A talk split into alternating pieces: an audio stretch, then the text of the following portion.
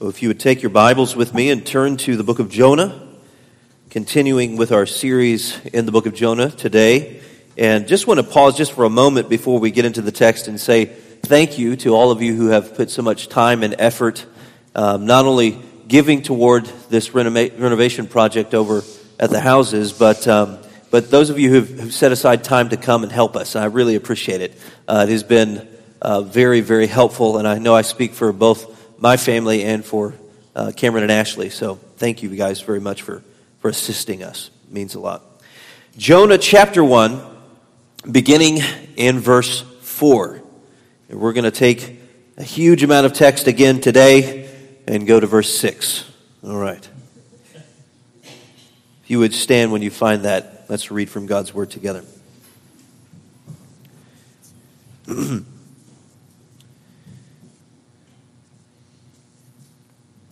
And the Lord hurled a great wind upon the sea, and there was a mighty tempest upon the sea, so that the ship threatened to break up.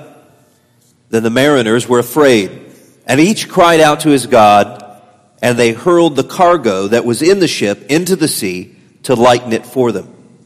But Jonah had gone down into the inner part of the ship and had lain down and was fast asleep. So the captain came and said to him, What do you mean, you sleeper? Arise, call out to your God. Perhaps the God will give us a, a thought to us that we may not perish. Let's pray. Father, we come to you today reminded of who you are through the songs that we have sung through the scripture that we have read, reminded of your goodness and your loving kindness. And we pray, Father, that through this text this morning, we would not only be reminded of how great and awesome and powerful you are, but that we would be reminded of your love, your affection for us, for your people, for your creation. And that we would respond in faith desiring to honor you with our lives. We pray this in Jesus' name. Amen. You may be seated. Last week we began our discussion of the book of Jonah.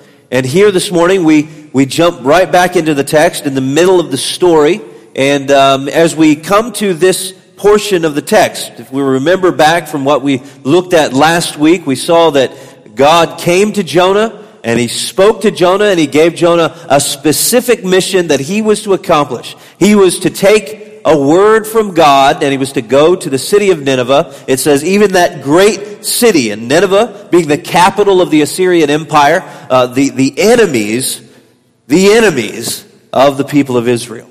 He was to go to them, giving them a word from the Lord. And so, what we see happen with Jonah is he receives that calling from God and then what other prophets would do, or what we've seen other prophets do, is they take that call and then they go and do what it is that God has told them to go and do. But Jonah does the exact opposite of what God tells him to do. In fact, he goes the exact opposite direction. So not only does he just stay where he's at and just sit there, no, he goes and he goes down to Joppa, he gets on a ship and he heads toward Tarshish, which is over by Spain. And if you know anything about Middle Eastern geography, that's the exact opposite direction of Nineveh. Nineveh is in the heart of Iraq, modern day Iraq. And so Jonah receives a call from the Lord. He goes the exact opposite direction that God has called him to go. And so we find him here in this part of the story, disobedient towards God. And now here he's on the ship out in the middle of the Mediterranean Sea, and God comes once again to him. So in this first section, there actually this first verse, verse 4, I want you to notice the greatness of God's mercy. The greatness of God's mercy. You're probably sitting there thinking, well, if I remember back to verse 4, it didn't seem very merciful what God was doing. So let's go back to verse 4 and look at it together. It says, But the Lord hurled a great wind upon the sea, and there was a mighty tempest on the sea, so that the ship threatened to break up. So here we find God the one who in verse 1 speaks. Remember? God is the one who is speaking to him a command to perform.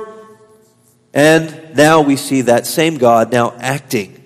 Now, it's probably the most active intervention that you could possibly imagine.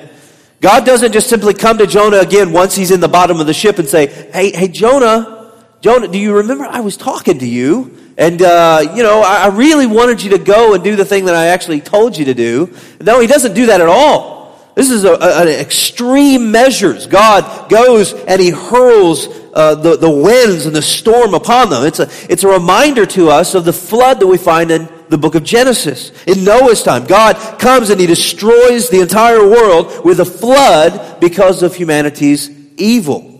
But here in this text, even the language is even more violent than we find in the book of Genesis in regards to the entire worldwide flood. In the story of Noah, it simply says that the flood waters came upon the earth.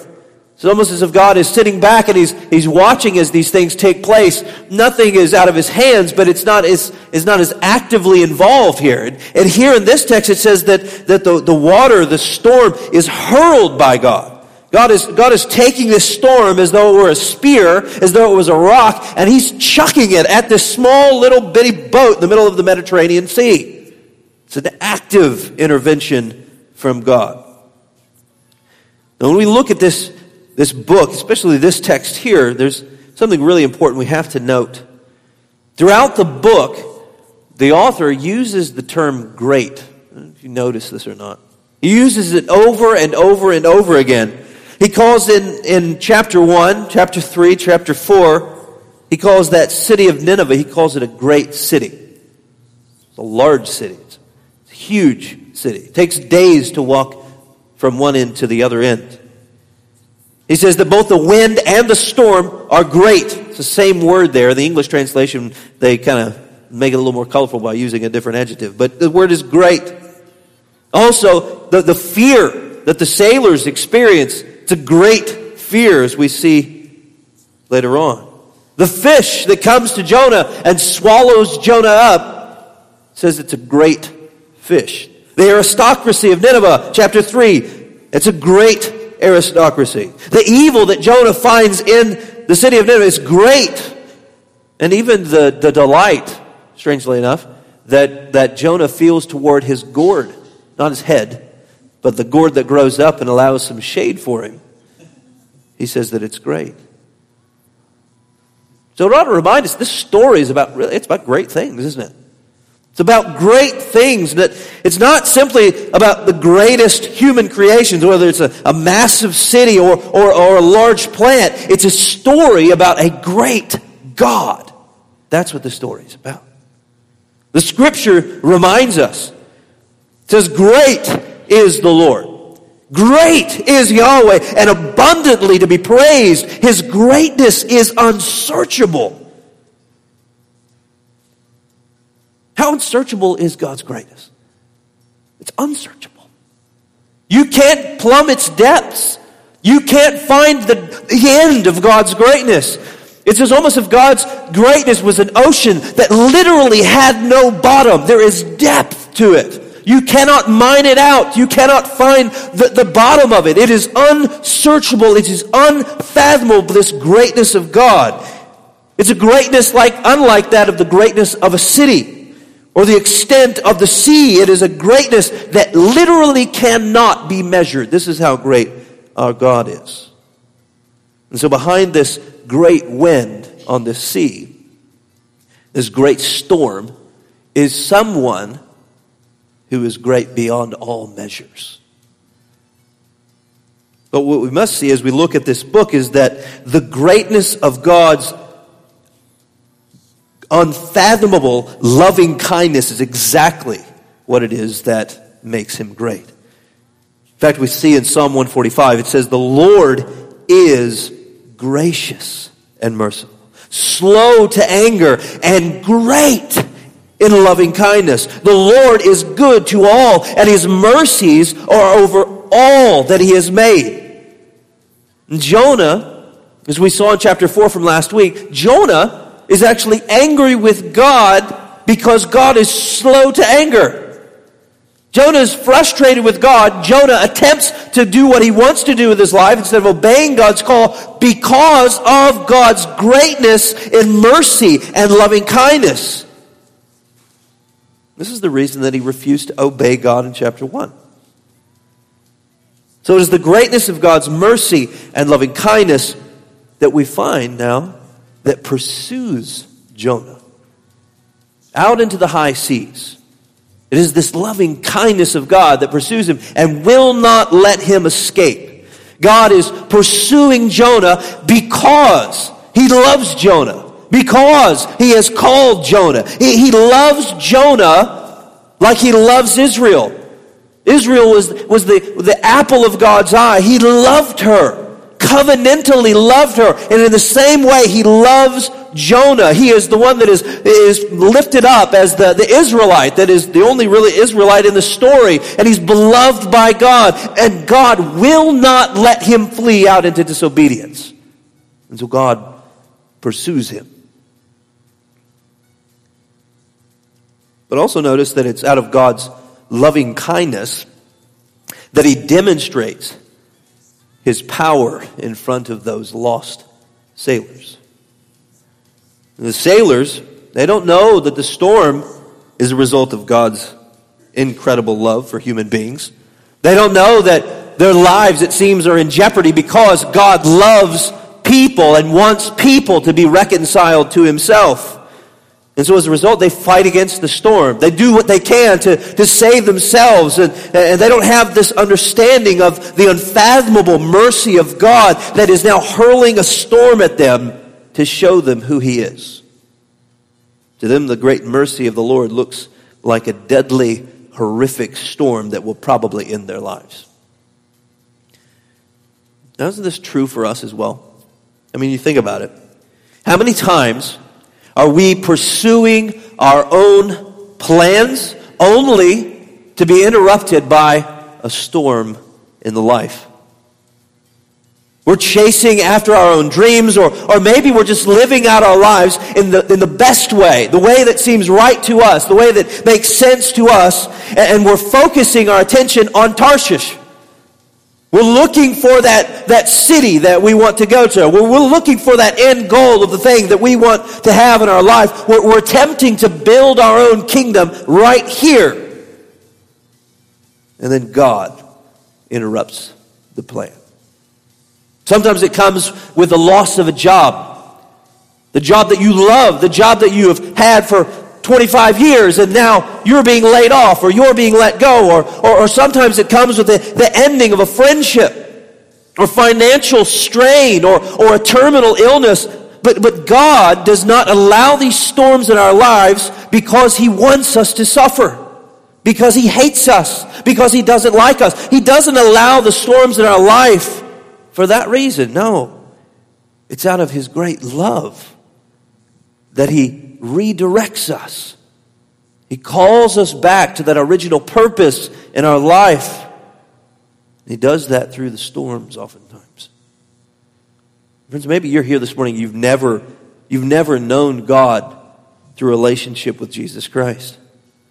You, you suffer and you go through difficulty and life doesn't make any sense. My friends, God is using everything in your life to redirect you, just like the sailors, redirect you to a point where you might know God, where you might see more clearly how it is that God has brought you now into a place where you might be reconciled to Him.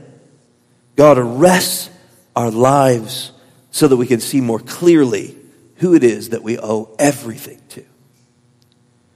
Last week, we saw how easy it is for us to walk away from the calling of God. That calling, remember from Matthew 28, to make disciples of all nations, whether it's your own children or the children of someone else on the other side of the globe. We're, we're, to, we're to make disciples of our coworkers, of our friends, of our neighbors, of our enemies, even. But instead, what do we do? Oftentimes, we pursue our own plans instead of this. So, as we look at our lives this morning, we have to ask when you look at your life, you think about the storms, you think about the things that are happening in your life, what is it, maybe, that God is using to get your attention. So let's look at the, the response from the sailors, the panic of unbelievers. Look at verse 5.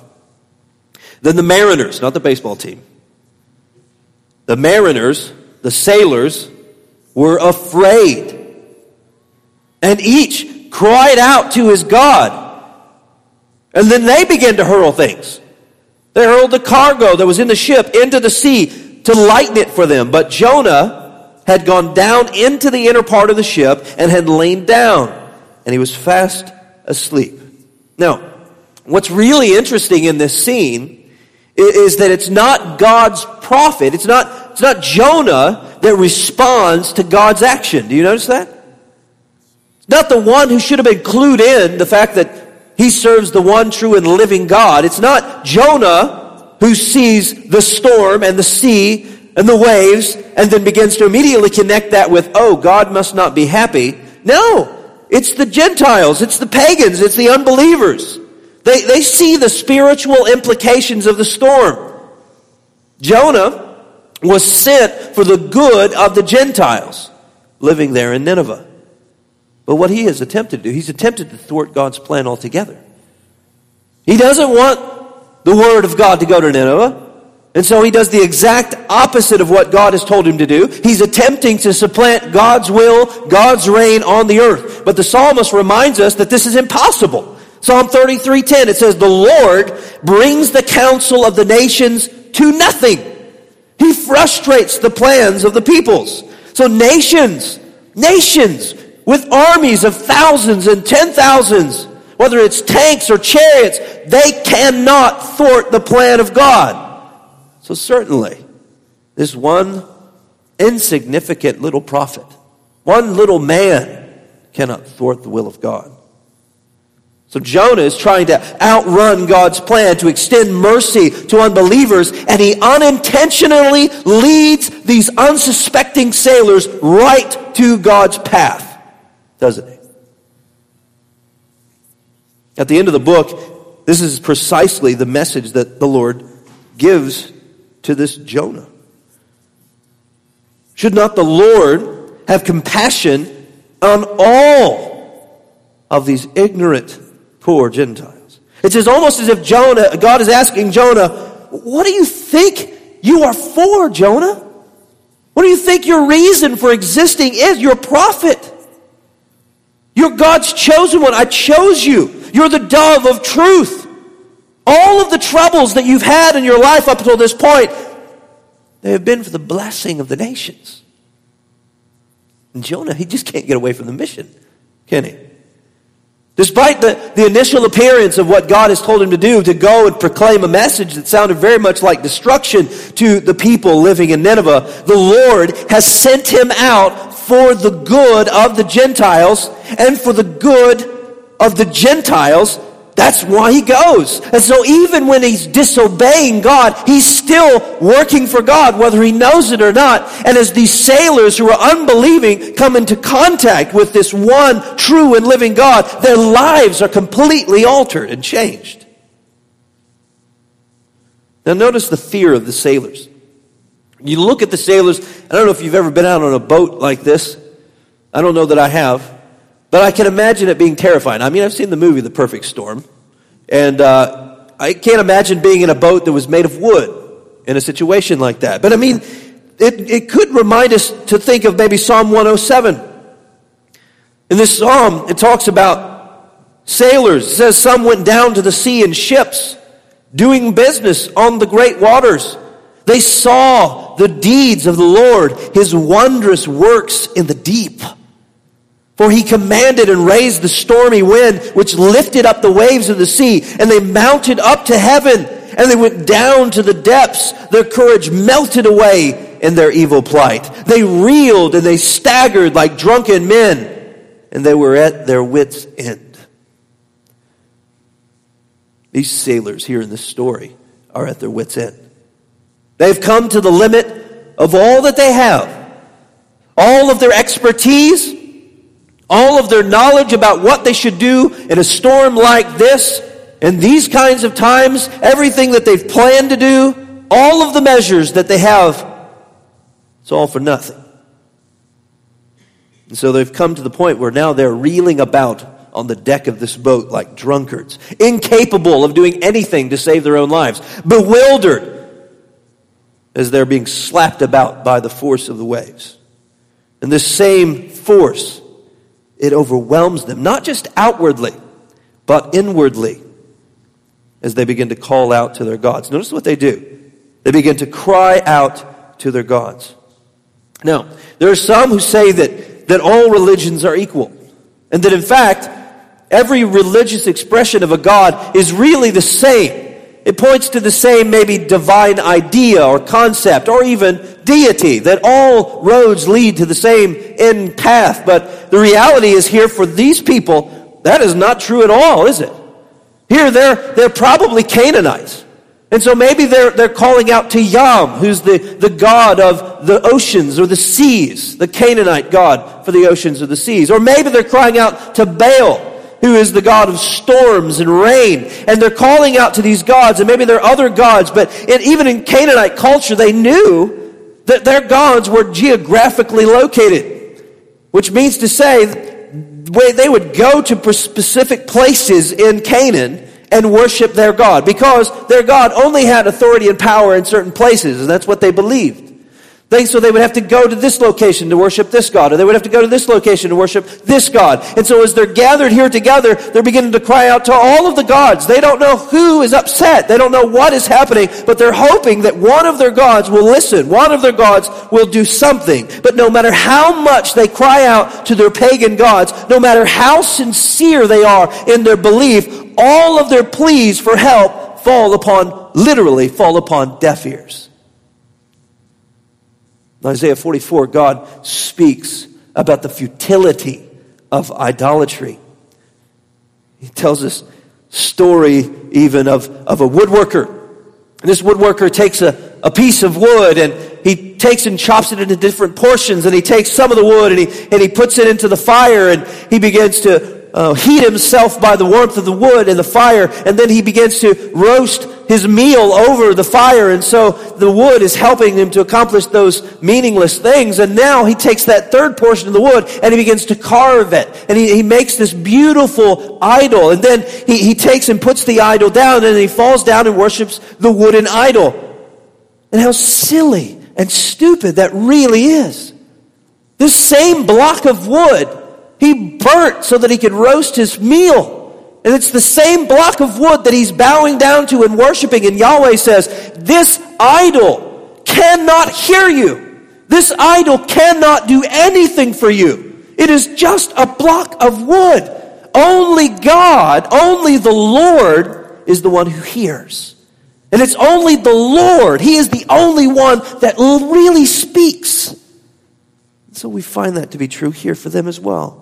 There is only one God who made all of the seas and all of the land. There is only one God who made heaven and earth. There is only one God who judges the living and the dead. And there is only one God who can pardon and forgive sins. And it's the God of Jonah. It's the triune God, the one true and living God. It is the Father, Son, and Holy Spirit. And so after they've cried out to their gods with no effect, they begin to try and save themselves. They forsake. The entire purpose of their journey was trade.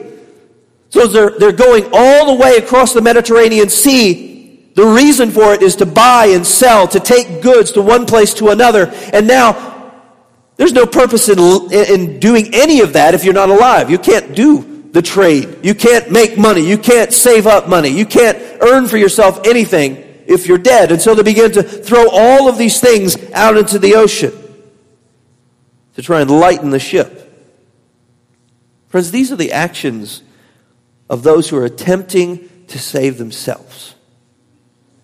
And they're unaware of the only God who can actually save them. To be truthful, we've all tried to do this, haven't we?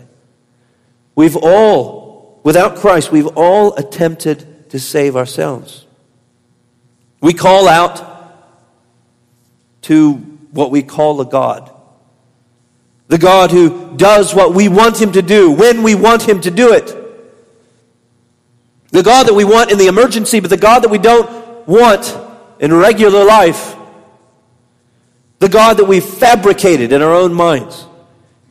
People do this all the time when they're scared. You notice this? You've heard people say, Things like, well, there was this point in my life and it was just so crazy and, and I was in the hospital and, and I just cried out to God and they cried out to God not in the context of a relationship with Jesus Christ or a knowledge of who God has revealed himself to be in this word, but they call out to the God, the only God that they know, and that's the God that they've fabricated in their own minds. Praying earnestly to a false understanding of God is not praying to the God that can save.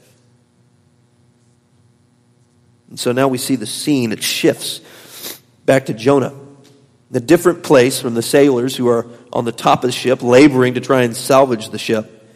And somehow, it's still a little strange when you read the text, somehow Jonah has descended now into the bowels of the ship and he's fallen asleep in the midst of this storm.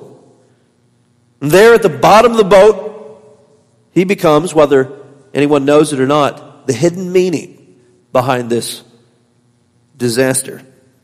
Like Israel, among the nations. The chosen one who gives meaning to the rest of the world and gives context for the Lord Jesus Christ to come in history. And unknown to those sailors who are terrified on the deck, this unconscious Israelite in the inner part of the ship is the clue to the story. He's the clue to their salvation. Now, even though it doesn't look like it from the sailor's perspective, as long as Jonah is on the ship, the ship ain't going down. Why? Because he's God's beloved. Because he's God's man to go to Nineveh. He's God's man to go to the Gentiles. When we look at this story, it should remind us, as Cameron has helped us to be mindful of in the service, it should remind us of another vessel that nearly went down. A fishing vessel, actually, on the Sea of Galilee. Jesus was out in the boat with his disciples and he falls asleep. And a storm comes up, and then Jesus does a remarkable thing. And here, Jesus, and that story, he is the, the obedient prophet, isn't he? Doing exactly what it is that God told him to do. He's the obedient prophet identifying with the disobedient. Now, of course, when we look at Jonah, Jonah is unlike Jesus in many different ways, just like we are. He in, of, he, in and of himself, he has no power over the waves, does he?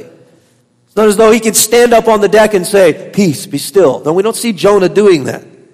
Yet, when push comes to shove, what does Jonah do? Well, he does something very similar to what Jesus did. He accomplishes the salvation of the sailors by giving himself up to death.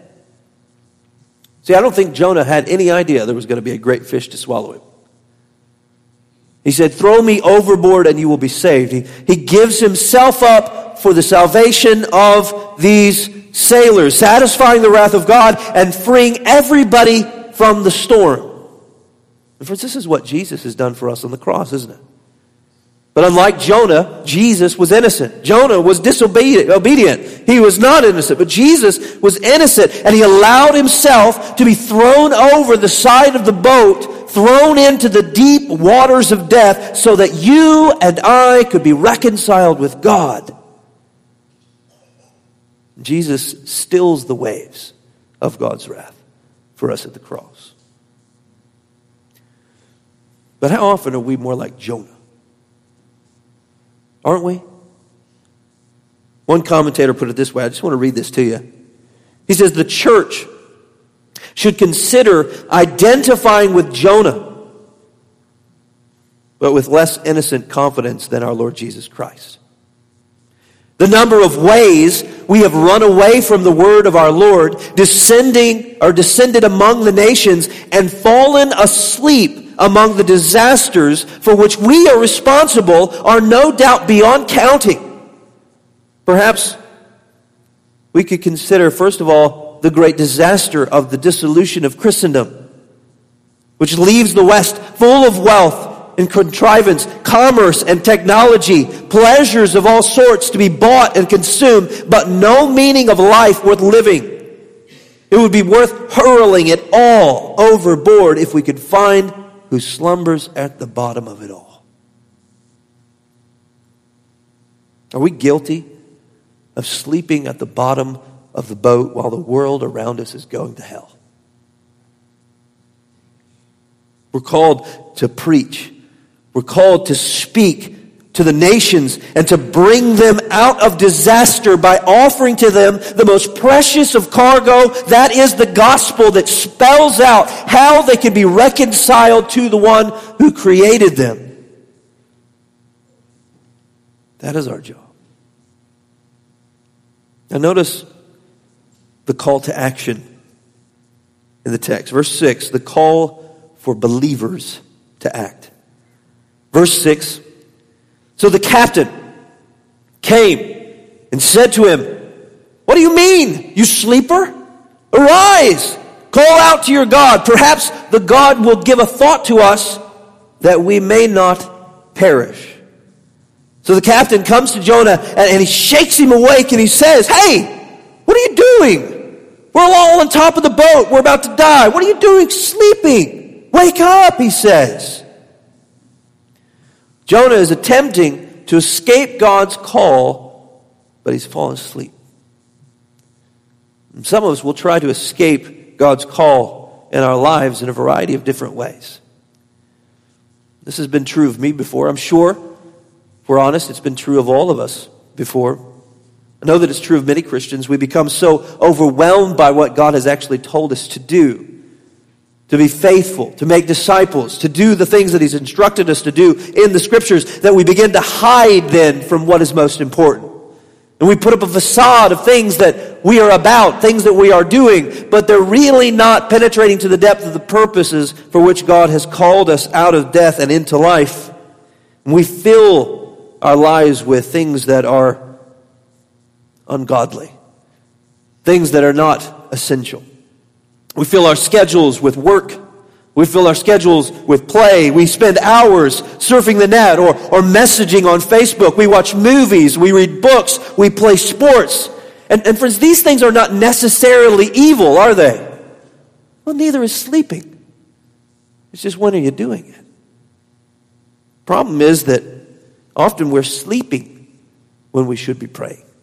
We're sometimes watching movies when we should be studying the Word of God. We're, we're sometimes going on vacation when we should be going on mission. We're, we're fostering insignificant connections on Facebook when we should be discipling our coworker in the ways of Christ. Notice what the captain says to Jonah. He calls him back to the Lord's first word, doesn't he? He's calling him back to his responsibility, to his duty to that initial word, he says, Arise. Arise. That's what God said at the very beginning to Jonah. Arise. Now, of course, here it means sleeper. Wake up. Get up. But it ought to be a reminder for us to wake up as well.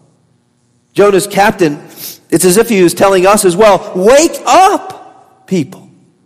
Wake up. Stop playing dead. Get up. Pray. Get about the business of what God has called you to do. Friends, there are people all around us who are living under the stormy judgment of God and they need light. They need the gospel that you have tucked away in your own heart.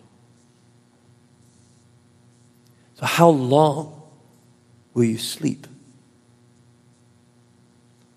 The Apostle Paul, quoting from the prophet, says, Awake, O sleeper. Arise from the dead, and Christ will shine on you. He goes on and he says, Look carefully then how you walk. Not as unwise, but as wise, making the best use of the time. Why? Because the days are evil. Therefore, do not be foolish, but understand what the will of the Lord is. So, friends, may we be people who respond in faith. And we do so by obeying the Lord and doing the things that He's called us to do, which is to make disciples of all nations. Let's pray. Father, I pray that you would help us to learn from the story of Jonah. That we would see how you are great and awesome. That you are indeed merciful and that your loving kindness endures forever. But the Lord, we would see those things that are true about you and we would respond in faith, believing and living the belief about what you have called us to do in your kingdom. We pray this in Jesus' name.